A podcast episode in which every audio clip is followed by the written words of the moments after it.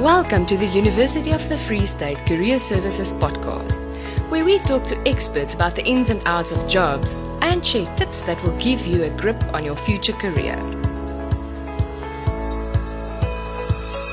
I'm Belinda Janneke, and today in studio with me we've got Dr. Sebolao.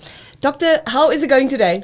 Great, and how are you? Oh, You're looking lovely. Oh, my God, thank you. You Yes. too. nah? Very smart, very smart. We have to. Yeah, We have no, we do.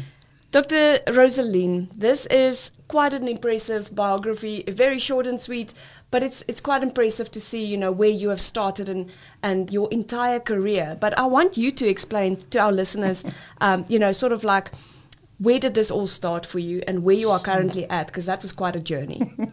Yeah, and I always say it's like an old shoe telling its story, if I have to say this. But yeah, I started as a nurse, professional nurse. I did my four year diploma in nursing, psychiatry, community nursing science, and midwifery. And six years down the line, I left nursing to go and become a community liaison officer. But while I was there, I after completing my nursing di- diploma, I started with the Bachelor of Social Science. So in the humanities here, I'm an alumni.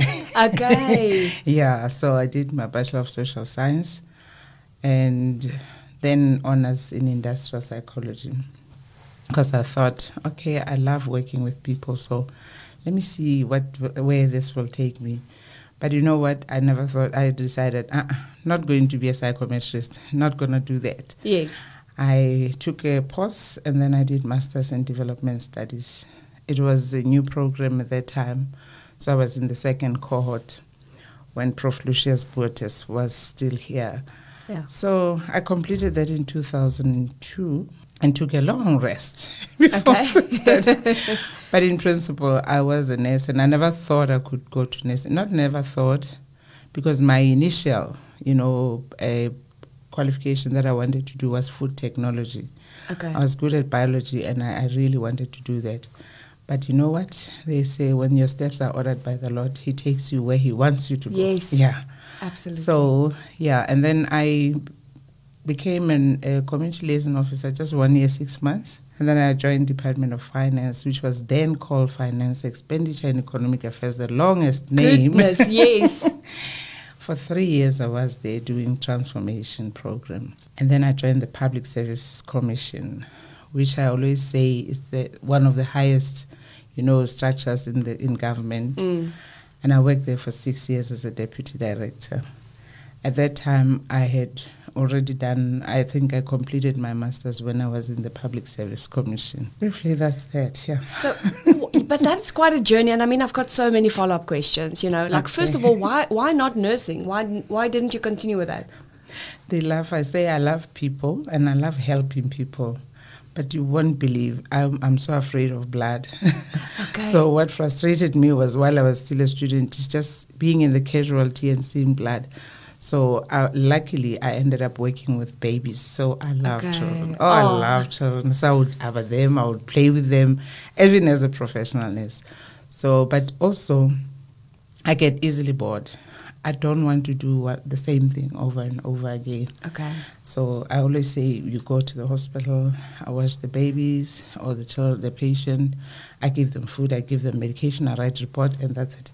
The following day I could do the same thing. Okay, okay. Mm, no, Okay. I thought, okay, let me go and and and also I think at that time it was when the transformation was really happening in South Africa because I left NES in 1996 and we were told that there's going to be rationalization, people are going to be moved to different places. And I thought, ah, before they do that, let me move myself. Yes. and then I was Clever. Very clever. yes, I think sometimes you need to, you know, look at the circumstances and say, do I still want to be here? So I, I really applied for that.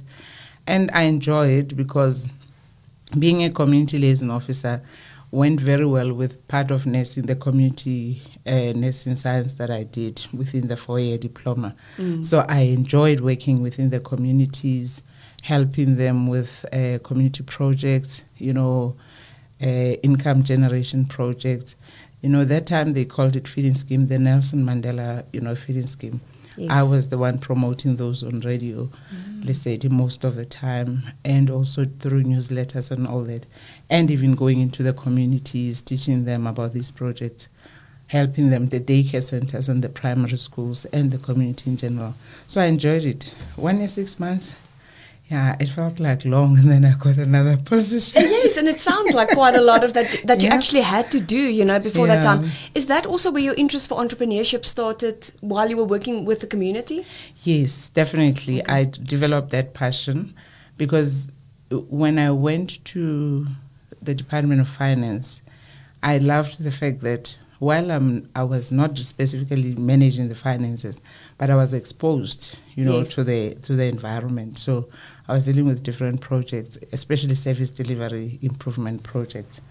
So then the passion was growing. That's why when I did my master's in development studies, my main was entrepreneurship and tourism.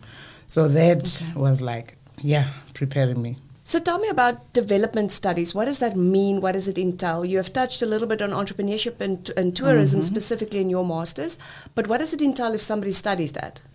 Okay, yeah. Development studies, it's when we talk development, it means you're saying you're improving something from state A to B or C. So basically, we're looking development in South Africa and even the world because you are not always prepared to work everywhere. So we were, I remember the, normally when we started, they would ask you, what is the developmental issue that Mm. you think needs to be addressed and how do you think? And people tried, I, I think I wrote about HIV AIDS and I wrote about un, unemployment to say what exactly. So we look at so, such things. But also, we looked at the you know the services in government. That's part of development. If you look at the municipalities now because i my, my passion from there developing looking at the idps the integrated development plans Mm. of the municipalities because that's where the entrepreneurship would actually stem and, and really empower the communities. Because if it's done properly when you do the integrated development planning you look at the challenges of the communities within your small area, and then because you have the budget as well as a, as a municipal leader, you look at those and say what the skill, what skills do these people have, what are the needs that they have, rather than us seeing like now we see uh, salons in one street, ten salons, because everybody sees Belinda is having a salon is succeeding. I'm gonna start one. Yes. But if you're really doing an in, a proper planning, you'll realize that there's no need for 10 salons. Mm. There might be people with different skills there who can just be guided and actually show, you know, the way and given the opportunity to say, I'm good at this, you know, how can I be assisted? So that's part of development. So that's what I did.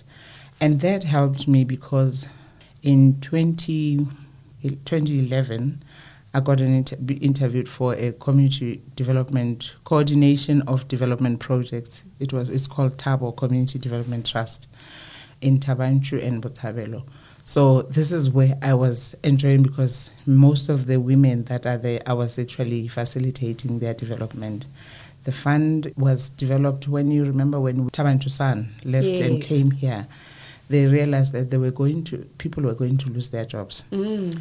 And then they established a trust. That money was meant to develop people in Thaba Nchu and Botshabelo. So I became the coordinator of that trust. And let's just quickly get to where you are currently at. You are now at the University of the Free State in Humanities, teaching and learning manager. Yes. How did you end up there? I mean, why was there an interest in that? And are you enjoying it? Very much so. Very much. I really enjoy I'm passionate about what I do. I think everything that I start to do, I make sure that I love it. I don't I choose to be where I am. And I would not just expose myself to an interview of a job that I will I do not love.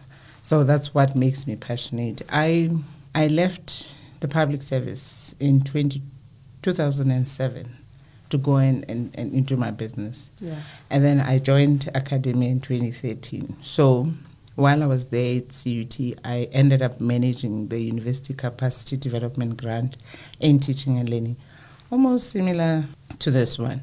So in 20, 2019, this post was advertised, and I just saw myself fitting so well. Mm, yes. and I'm like, oh, well, I'm going back to my university. Yes, where I started. ah, yes, yeah. So, and it happened. 2020, COVID, I started here. So, what would you say is the main focus areas for somebody in a teaching and learning manager position? I think I'm here about people. It's really people development, both students and, and academics. Mm. Before we think about processes and systems, it's about people. Because we are here at the university to make sure that our students can learn. But we must also make sure that our academics can teach Yes. well. So these Absolutely. two, that's why learning and teaching is very critical. And I regard myself as an agent Mm. that must create an enabling environment for these people to be able to succeed. If a lecturer succeeds in, a teach, in his or her teaching, the student succeeds in the learning, and both of the three of us are, are happy, Yes. the entire institution shines. Yeah. Yeah. And was there maybe one or two strategies that you have implemented in the time that you have been working here that have worked to put, to put the lecturer and the student together? Mm, sure. Those excite me so much. because I dealt with what is called scholarship of teaching and learning where I come from. I, I was mentored into academia through the scholarship of teaching and learning. And when I arrived, I could sense that this is the aspiration of the faculty. And I immediately started that. So I started that last year in 2021 in the faculty, and I got the support of my dean. So, and, and there were colleagues that were, wow, we're excited to be part of this. And I actually, because when you think scholarship of teaching and learning, you think only lecturers. I actually engage the, the, the support staff, the academic advisors as well, because what the role that they are playing is also contributing to the learning of students and the teaching of our academics. So uh, it's it's not only academics in this team. So we started that, and it's grown. We are really doing well. This is the second year. It's actually a full year, but I would say second year because I started last year May, and I even presented at the conference just to give share my journey of integrating this into the academic project, and and people are excited about it. And because now the university has also started the Scholarship of Teaching and Learning Fellowship, so I'm able to feed in, you know, with with the people that I'm I'm working with in this project in the faculty to feed into the institutional project. Yes. So it becomes, That alignment. Yes, that alignment Mm. is, is is very important. So I'm I'm really enjoying that. This, the other thing that I think I am excited that I managed to pull through is starting the excellence awards in the faculty. We did not have the excellence award. Mm. Our people would have to apply for the institutional, you know, vice chancellor's awards. Yes. So I uh, suggested that let's start in the faculty so that after we recognize them, then they can see, okay, I'm capable, I can apply for that. It's actually like, you know, preparing them and also recognizing them at the faculty level. And we, we pulled through our first one in April of this year. Oh, that's great. Yes, and, and that is actually saying recognize our academics and they also feel good and they do more.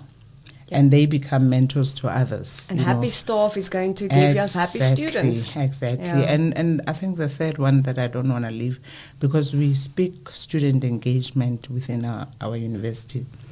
And I started with the student endeavor. We, we just say we come together uh, with the students and say, let's just have a conversation. What are your challenges? And then we have lecturers also saying, okay, this is how we can deal with it. Or we also have a challenge with you as students. Yes. How can we solve these? Because this is how we bring in.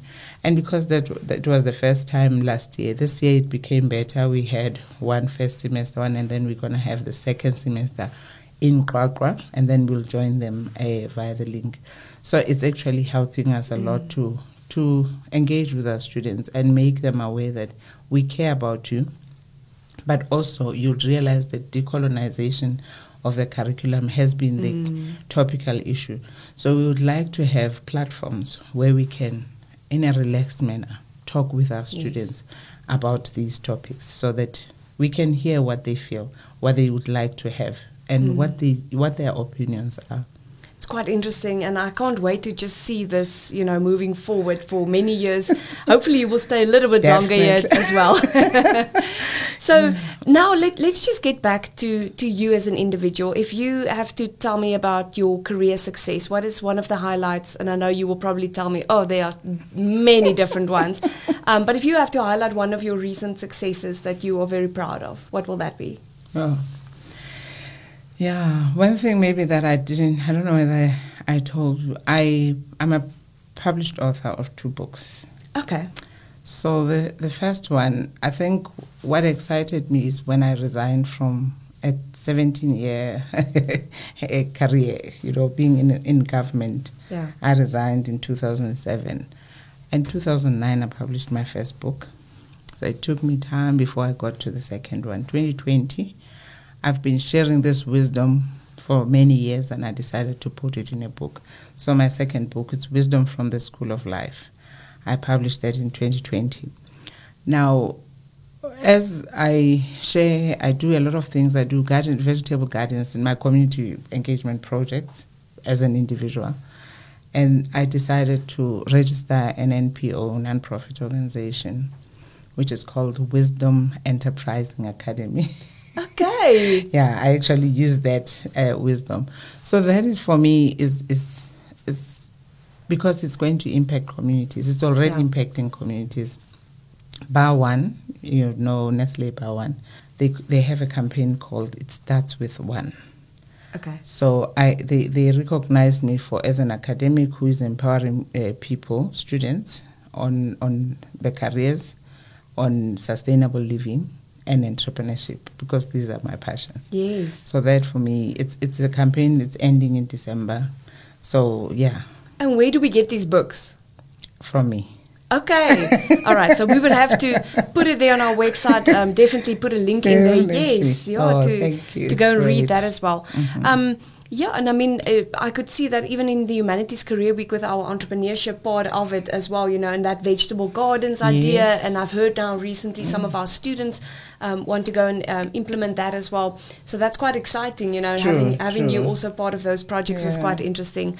Um, just to see you, you, we, you know, you can just see in your eyes how, how it. excited you are. Yes, absolutely. So if you are now not a teaching and learning manager, there's no risk for you to resign now. Please don't resign. but if you can, if there's not a teaching and learning management position currently, but there's no risk and security as well, you don't need a job basically, what would you do? Just go and sing. I love singing. Oh, look at that. You see, there are I other passions as well. yeah, I've got so many passions, Okay. but I love singing. I, I just love it. I've I've always been, I've always loved singing and acting, drama at school. yes. And I always say to our program director in the drama department, Days, maybe I must come and study drama. Yeah, it's not too late. it's not too late. so yeah, I love singing a lot. Back to real life. hmm What makes you good at your job? You have so many different skills and competencies. How do you do it? I think, as I said, love for people. I am very passionate about developing people. And even in nursing, my passion was always developing people. We had what we called in service trainings, and Yeah. most of the professional nurses were reluctant to go to those in service training sessions because they, they didn't want to come and, and teach others. But because I loved teaching, I would go, and when I come back, they'll be standing here and I'll be sharing. And I'll always, that's, that has always been my passion. And I think it starts from boarding school. I was good at biology, as I said. Saturdays, I would be with my, my colleagues and I would teach them biology, the mitosis and meiosis, all those things. Nice. You understand? So I'm, I've always been passionate about developing people. And no wonder I'm, ending, I'm ending in the university Yeah. as a teaching and learning manager. So it's, it's my passion. And I think my background, the, the careers, the different positions that I've, I've been in have given me many skills Mm. because I've, I've definitely developed many skills. There's no skill that I do not have. I remember the finance, the finance issue people ask as a nurse, how did you end up? Because I was managing the grant of worth 14 million Yeah. for the five years that I was at the Wow. University of CUT. But now, it's because I was observant. When I was working in the finance department, we were about four uh, assistant directors, and our boss would say, Rosaline, what is your story? Because well, your secret. Other people overspend, but you don't. And I say, it's like your budget in your house. Yes. I can't spend what I don't have. so I must first look at what I have before I, I think of, hey, Belinda, come in and teach our people or have a workshop. So it's, it's a principle. And I developed that, and I, I really, it really helped me. So having worked in all those has, has given me a lot of opportunity to develop many skills. Mm. Yeah. And so, therefore, yeah, I think that also the message that we would then want to give to our listeners also is that that idea of use the position that you are currently in because you might just develop yourself for something else. You don't have to be limited. Just because you have started as a nurse doesn't mean that you're going to continue as a nurse. Exactly. And and for your information, I've I've noticed many nurses, my colleagues that we studied with in 1986, most of them are in different top positions in Yeah. different places, mainly because and and most importantly, nursing gave us a lot of skills because Mm. you become in charge of a ward at a, an early age. Remember, I, I qualified at the age of 24, I think. Yes. So Very you, young. you become in charge of drugs Mm. That are to be given to a patient. You must be very cautious about that. Mm. And you need the lives of patients are in your hands. You must make sure that the nurses do the work. So that is administration at its Mm. worst, and and it's very important. It, I took it serious, and and Yeah. that has taught me, and and the other positions as well. Yeah. So I, I think if, if let's say students are listening now in the humanities, I mean I studied basic science. In most cases they'll think in, in humanities, what can you do? Mm. There's so many things that you can A do lot. in the humanities. I'm here. Being human is very important and there are a lot of skills that we can sh- we can learn. Absolutely. Okay, so now it is time for this or that. Are you ready? Yeah. Coffee or tea? Coffee. Though it makes me sick. That's what I'm saying. You're my kind of person. Uh, sweet or salty? Salty. Remote or on site? On want For the to be with people. I saw knew it. Yeah. Every morning I I give thanks to my Creator for the life that He has given me. Amen. Yeah, And my favorite word is wisdom. Yes, of course. it's in your book, and we are definitely going to share that link. Thank you. Thank you so much um, for this time. Uh, I will just speak for ages and ages. Um, you really have quite an amazing journey, um, a career that you have built for yourself, and I really look up to you and, and what you Thank have you so accomplished to date. And good luck with everything. Thank you so much. Thank you so much, Belinda, for having me.